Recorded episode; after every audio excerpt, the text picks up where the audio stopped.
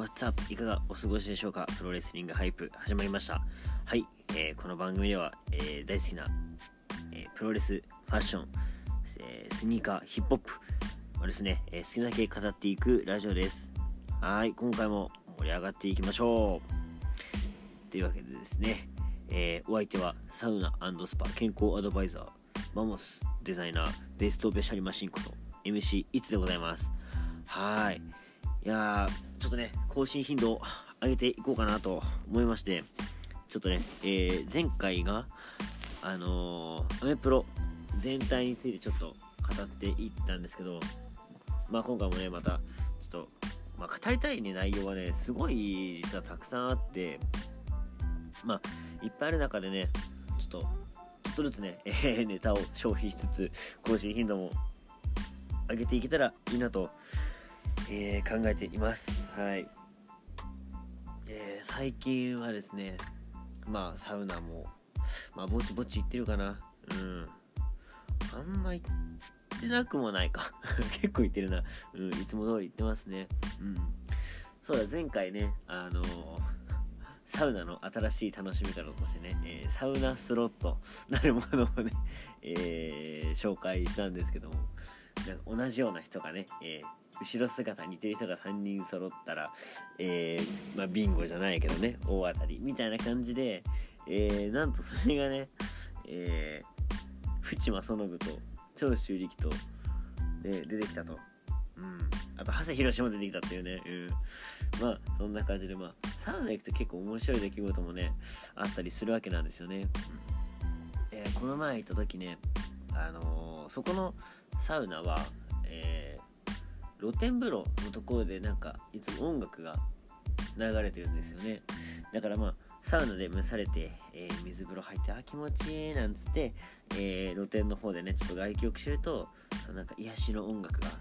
まあ流れてくるとね。うん。まあなんかこうエモーショナルな気持ちになりますよね。うん。まあ癒されると。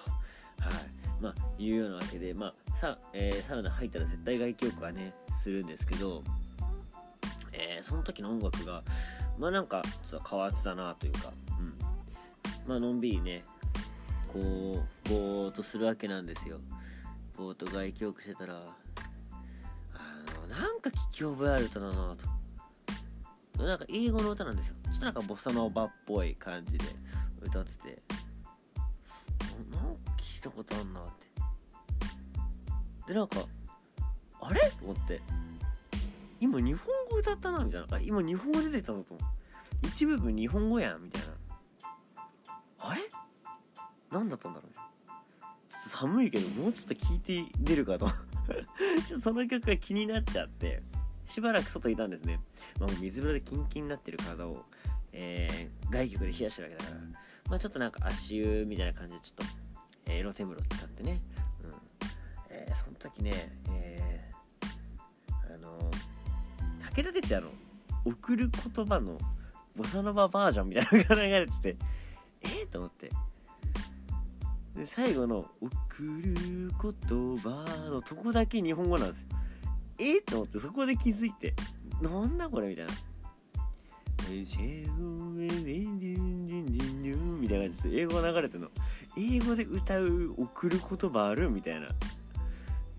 これ？と思って。しかもさその最初聞いた時「テレテン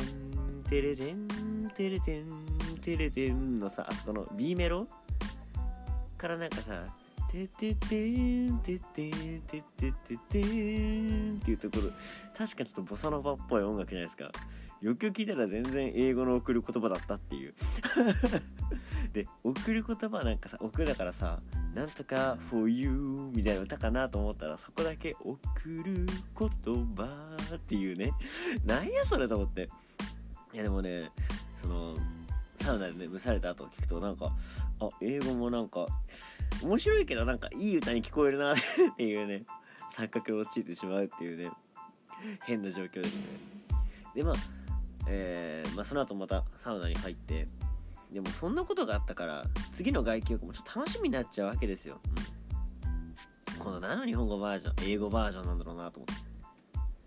でまあ行くわけですよ。ただなんか全然違う英語の曲流れててああまあまあさすがに連チャンないかと。そんな面白いことは続かないなーなんて思ってたら次流れた曲がバーバンババンバンバンドリフターズ？つって。でもそれもちゃんと英語バージョンでしたね。何なんだろうね。あの流れてる曲。ちょっと昔の曲の英語バージョン、えー、バラード調みたいな感じが流れて。てまあでもあのなんだドリフターズあのババンババンバンバンでさあれいい歌なだからまあ一応風呂に入ってんのかなんつってねうんまあ、あれもねやっぱねお風呂入るとねこう情景が浮かぶというかねまあいい歌だななんてね、えー、思うわけでいやそんなね変な英語の歌を聴いて、えー、いい気持ちになったね、えー、私がですね今回も、えアメプロについて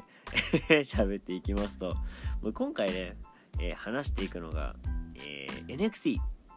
NXT のテイクオーバーですね。2月14日になりました。もう結構経っちゃったね。1週間。1週間どころじゃないか。経ってしまいましたけども。これちょっとね話していきたいななんて思ってます、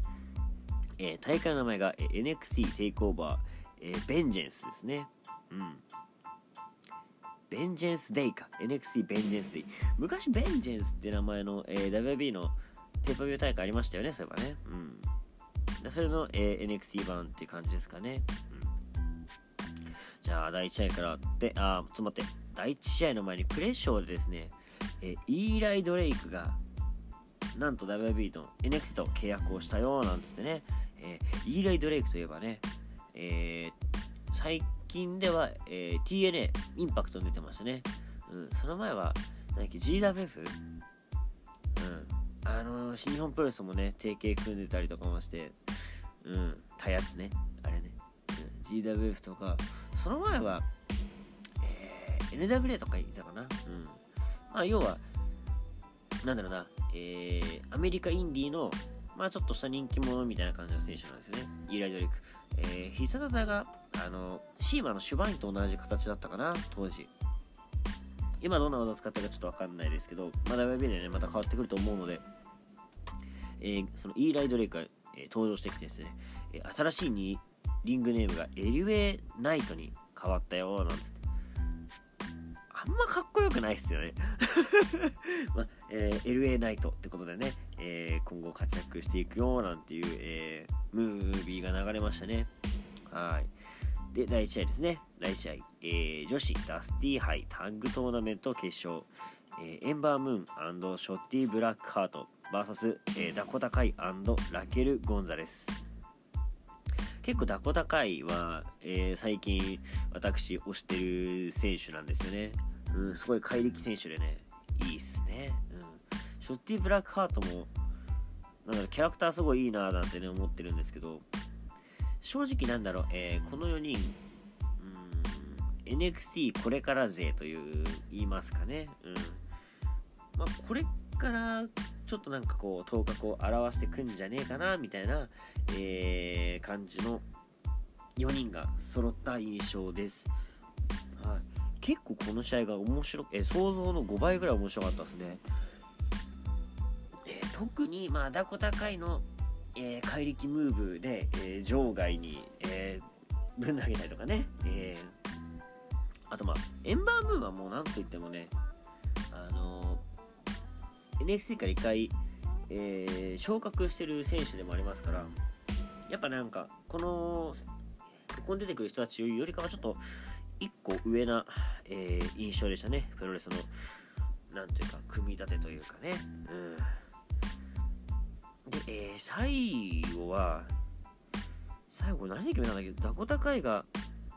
パワーボムかなで決めたんだっけ？これ、えー、ちょっと待ってくださいね。なんで勝ったんだっけなこれ。あ違うな。えー、最後はえー、誰が取ったんだっけ？でもね、えっ、ー、と、ダコタカラケル・ゴンザレスが優勝したんですよね。うんと、どんな俺だったかな？あ、今試合ちょっとね、振り返ってるんですけど、これ今回場外があの花道みたいなのができてて、そこを使ったムーブがこの大会結構多く見られましたね。うんまあ、この試合も結構ありましたけども、うん。最後は、このなんだパワーボムみたいなあのバックドロップの状態からこう足を抱えて高く上げてパワーボムするみたいな技これ名前なんて言うんだろうな。多分名前がついてると思うんですけどちょっとわかんないですね。せっかくいい技なのに。うん。まあ試合的には結構ね、えー、お互いのチームが意外となんかチームとして機能してるなっていうのもありつつ、えー、個人的にそのなんか、まあ、見せたいであろうムーブみたいなのも全面的に出ててなんだろうな非常にいいオープニングマッチだったなと思いましたはいというわけですね、えー、ラケル・ゴンザレスダコタ・カイがですね、えー、女子ダスティハイタッグトーナメントを優勝しましたということですね。はい、続きまして第2試合。NXT の、えー、北米王座戦、えー、チャンピオンジョニー・ガルガの VS 櫛田。いやーなんとね、えー、我々日本代表櫛田選手がここで挑戦ですよ。しかも相手はあのジョニー・ガルガのうんいいね。まあつまらないわけないよねっていうね。やっぱ試合上級者の、え、ジョニー・ガルガのまあ、日本でね、えー、試合がうまい選手といえば、まあ、櫛田の名前が上がるくらいですから、うん。いや、櫛田が、えー、NXT でここまでの、えー、地位上がってきたっていうことが、まず嬉しいですね。うん。で、あの、櫛田のリングコスチュームとかキャラクターとかが新日本プロレスのまんまの感じですよね。うん。あのバーク・ツ・ザ・フューチャーのね、コスチュームというか、うん。ちょっと気になるのはあの靴ですよねやっぱねスニーカー、えー、バック・トゥ・ザ・フューチャーの靴っていうよりかはあのトム・サックと、えー、ナイキのコラボした時の靴に似てるよねっていう。わかんねえよって話なんですけど。なかなかこれ伝った人はね、えー、ファッション IQ というか、えー、感度が高いというか。うん、スニーカーってなんかすごい高いですね。トム・サックのあのスニーカーって言われてこの白いごついハイカットのスニーカーを思い浮かべる人もなかなかですよね。いや正直でもなんかえー、なんだリングシューズっぽくもないしバックス・ザ・フューチャーのスニーカーっぽくもないのかな。ちょっと寄せてるのはわかるんですけどね。うん。まあ注目するとこはそこじゃなくて試合のうまさですよね。やっぱ、えー、櫛田は腕を攻めていくと。で、えー、ジョニー・ガルなら結構首とかを攻めていきましたかね。うん。櫛田のね、えー、多彩な、えー、腕攻め。ジョニー・ガルガの負けず劣らずでやっぱね、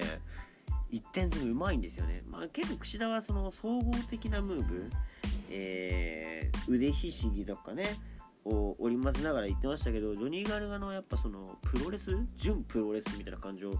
えー、堪能できる選手だななんてね、えー、思いましたね、うん、では途中でね、えー、ラーミステカ式の、え藤原アームバーを見せたり、えアームバーえっとホバーボードロック。で、えジョニー・ガルガのですねもうあと一歩のとこまで腕をね、えー、攻めていったんですけど、えー、最後はですね、ジョニー・ガルガルがあのスリングショット DDT、えー、なんつうの、プランチャーみたいな形で、えー、首を取って、えー、スイングして DDT をする技を得意にしてるんですけど、これを場外のその、えー、なんつうんだ、あの、花道のところで一発、リング内で一発、計2発をね、連チャンで食らってしまってですね、えー、なんと、ジョニー・ガルガナが、えー、王座防衛といや櫛田惜しかったっすねあと一歩だったなっていう印象でしたいや今後ねやっぱ日本人チャンピオンがねまた生まれてくることをちょっと期待しますねはいやっぱねなんといってもね、えー、日本人なのでね日本人選手えー、海外で活躍してる日本人選手でなんとなく、えー、こう応援したくなっちゃいますよねっていう感じですね。はい。じゃあ、第3試合。えー、第3試合はダスティー杯タッグトーナメント決勝、えー、MSK ナッシュ・カーターウェス・リー VS ザック・ギブソンジェームス・ドレイク。これ MSK って、えー、ラスカルズですねラスカルズ、えー、ラスカルズは、えー、日本でも活躍しましたね。えー、っとドラゴンゲートに、所属してたりとかあとは OWE ストロングハーツで活躍しましたね。うん。なんといってもこの飛び、えー、飛ぶ跳ねるみたいなのがねすごい特徴的だし連携がなんというかこうユニーク独創性のある連携ですごい好きなんですよね。うん。まあ日本ではま OWE とかでの活躍があったんですけどアメリカではやっぱ PWG うん、なんといっても PWG の活躍が一番多かったじゃないですか。あと、まあ、インパクトからも上がってたかな。うん。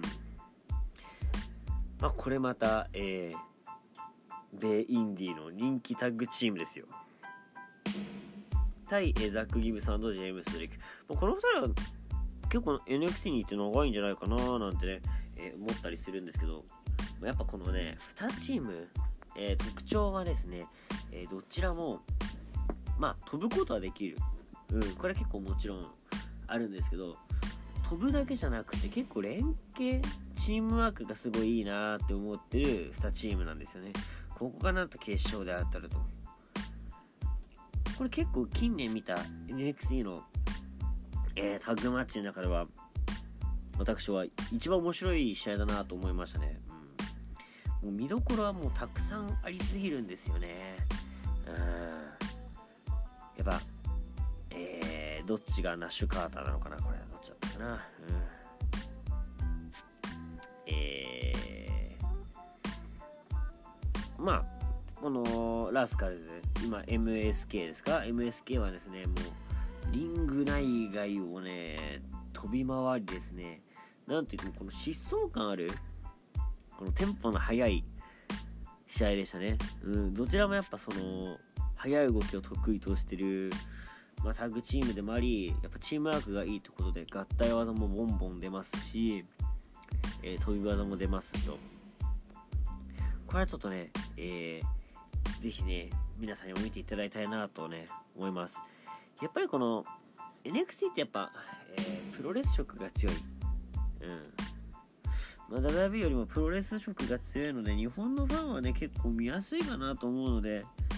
うん、なんかほんとジュニアタッグのタッグマッチを見てるような感じですごい、えー、自分は好みな試合ですね。うん、で、えー、試合結果ですね、合体のブロックバスター、えー、スパインバスターみたいな状態ダブルインパクトみたいな状態で抱え上げて、え、片っぽが、スプリングボードで飛び跳ね、え体を半回転させてのなんてあのカッターを決めるというような技でね、え決めました。これが、えラスカルズじゃねえっと MSK の新しい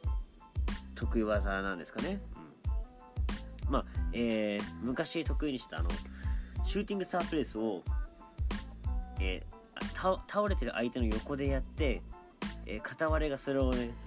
え吹き飛ばしてやるシューティングスタープレスがあるんですけどそれも今回見せたんですけどそれではなくその合体ブロックバスターで、えー、3カウント取りましたね。うん、なので MSK が、えー、ダスティ杯優勝というような結果で終わりました。はい。えーと、じゃあ続きまして第4試合。えー、第4試合は NXT 女子王座トリプルスレットマッチ。えー、チャンピオン白井伊代 VS、えー、トニー・ストーム VS、えー、メルセデス・マルティニス。マルティニスも結構いい選手だよね。うん。で、何よりトニー・ストーム。うん。トニー・ストームはね、えー、スターダムでも活躍があった選手で、えー、見た目、プロレス、どちらも結構好きですね。うん。あのムチムチ感あの金髪の感じちょっとパンクっぽいロックっぽい感じたまらんすね。うん。いやトニー・ストームはね、えー、力強いプロレスを、えー、サーダムの時から、えー、見せてくれましたね。うん。トニー・ストームとその時も対戦相手白井優だったかな。かなんかですごいね、え日本の試合で、え印象があるのがトニー・ストームがえなんつうのかなロコモーション式とか連続でひたすらドリラホールパイドライバーをするっていう。ドリラホールパイドライバーをしたまま、えー、太ももで頭を押さえてそのままくるっと半何回転加え立ち上がってえー、間髪入れず、えー、ドリア・ホールパイドライバーをするっていうシーンがねあったりしていやすげえなこいつみたいな。なんかこの力強くてえー、なんだ？まあ力強い選手だなという印象があったんですね。でメルセデス・マルティニスもどっちかって結構パワーファイターかななんていう、えー、イメージもあったんですけど、まあ、トニー・ソーマの方がちょっと重量感のあるような、えー、試合運びですかね。なんでね試合利用がちょっと不安だったんですよ。結構ボッコボッコとこう2人挟まれてやられていくシーンがあるのかなと思ったんですけどまあそのこともなく結構紫雷イオが、えー、ペースを掴んでいたかななんて、えー、思いましたね。で最終的にはですね、えトニー・ストームがですねマルティネスにダイビングヘッドバットを決めてフォールしているところを紫雷イオがムーンサルトを決めると。はい。でそのままマルティネスに、えー、フォールをしてスリーカウント。まあ、実質2人を倒してチャンピオン防衛みたいな感じなんですよね。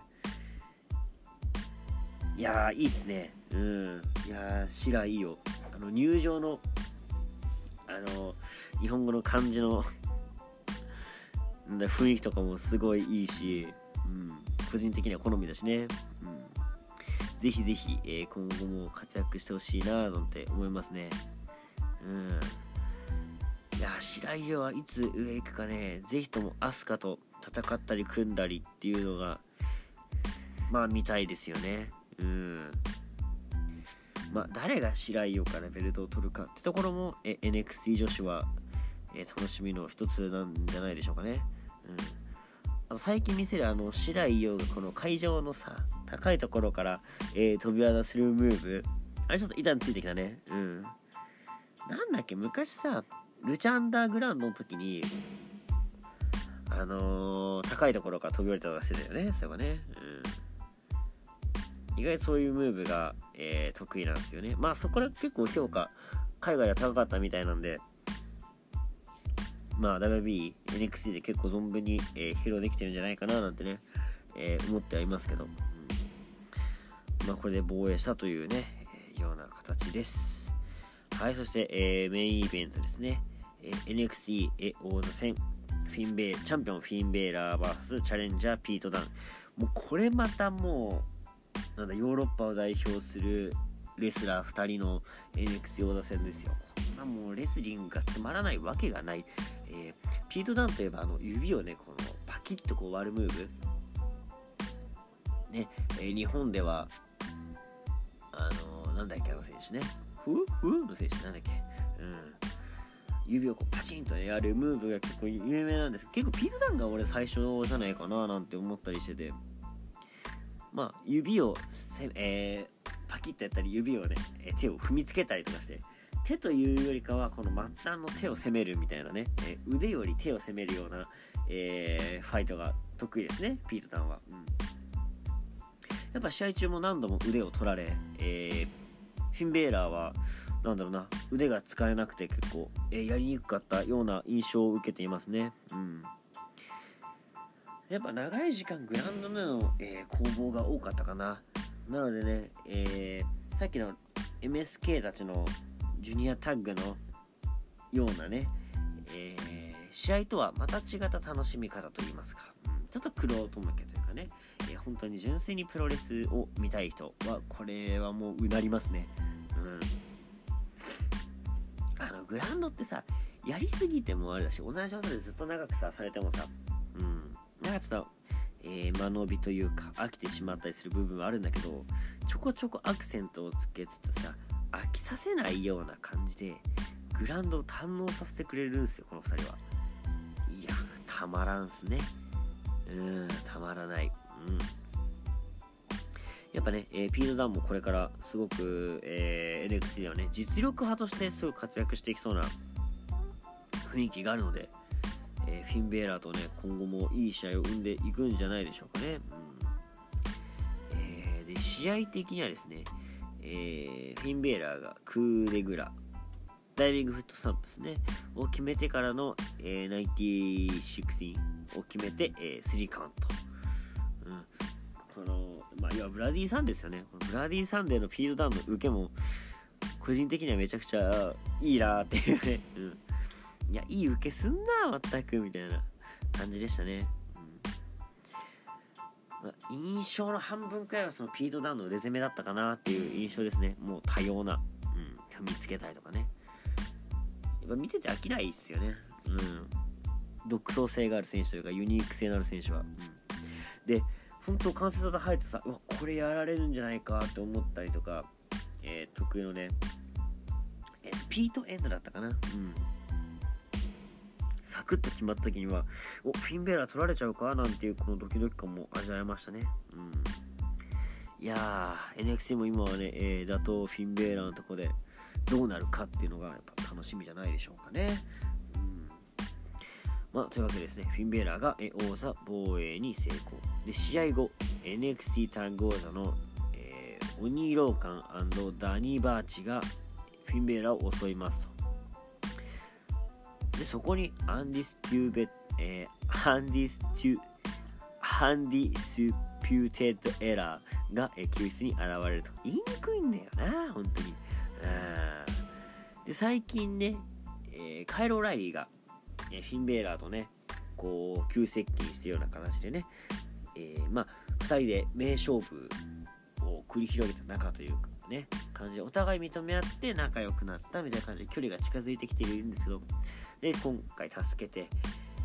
えー、最後みんなでね仲良くポーズを取ろうとしたところアダム・コールがなんと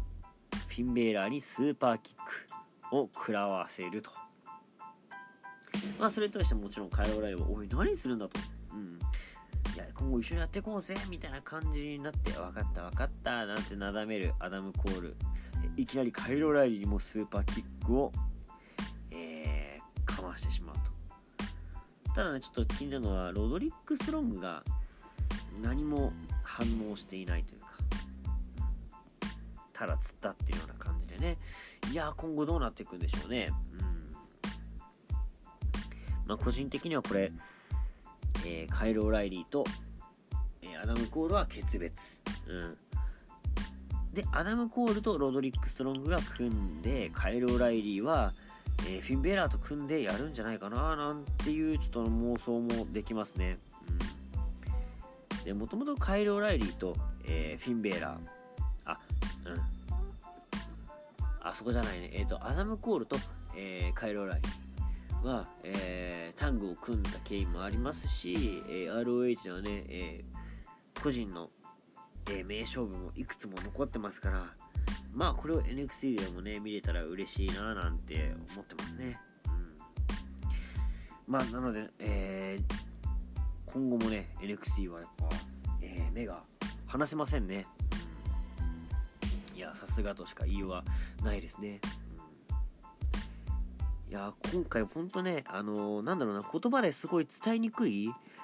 えー、ニュアンスが多かったのでどれだけねこの今回ね NXT の面白さが伝わってるかちょっと正直不安なところもあるんですけどもいやぜひぜひこれは試合を見ていただきたいなと思っております、えー、やっぱそのメインのえグラウンドでのえじっくりとした攻防これもまたね何度見ても面白いですし、えー、その前のねタッグ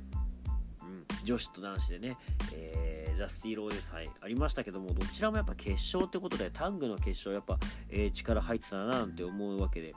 ですね、うん、でそこに忘れてはいけないのはやっぱ櫛田の活躍もあったのでやっぱ、えー、日本で、えアメプロを見てる方はもうなんだろうな大満足というかもうお腹いっぱいですみたいなね、うん、なんか、え特製ラーメンのようなねもう具材全部のせみたいな感じでえ、非常に満足できる大会だったんじゃないかなと、えー、思いました。はい。ということでね、えー、まあ、時間だったりね、え、余裕がある方は、え、試合を見ていただけたらなっていうところでですね、え今回終わりにしたいと思います。はい。それではですね、最後にお知らせ、えいきたいと思います。えー、プロレスリングハイプでは皆様からのメッセージをお待ちしております。番組ツイッター、スターラジオ555、スターラジオ555です。えー、フォローの方よろしくお願いします。感想をつぶやく際は、えー、ハッシュタグ SSR555、そして、ハッシュタグプロレスリングハイプをつけてツイートの方よろしくお願いします。はい。相方長さんとやっております全力シューティングスターラジオもですね、えー、この番組と同様、えー、Spotify、えー、ポッドキャスト、そして、えー、アンカーの方から、えー、視聴ができますので、えー、この番組、えー、プロレスリングハイプと合わせてですね、えー、全力シューティングスタープロレスラジオの方も、えー、よろしくお願いしますはい全力シューティングスターラジオの方では前回ね、えプロレスリングノアのことについてえー、長々と語っておりますので、そちらもね、えー、聞いていただけたらなと思っています。はい。というわけでね、えー、今回も結局長々と喋ってしまいましたね。はいまあ、次回もまた、えー、アメプロのことを語っていくかなと思っております。でちょっと企画して、え、考えているのがですね、えー、毎週ちょっとあるね、服というかファッションについて語りたいなと思っていて、で今回ちょっと、えある大物をね、ゲットきましてまあ何かというと服好きな方だったり、えー、ストリートファッション好きな方だったら絶対知ってるだろうシュプリームですね今回の今回のシュプリームすごいね、えー、激アツなのでちょっとそこもちょっと触れていったりとかですね、えー、毎回リークが出ますので、リークもちょこちょこね、こう小話で、え、挟んでいけたらななんて思っております。なので次回はもしかしたらシュプリーム特番になるかもしれないよってところで、え今回終わりにしたいと思います。はい。えー、お相手はですね、えー、MC いつでした。はい、次回もお聴きください。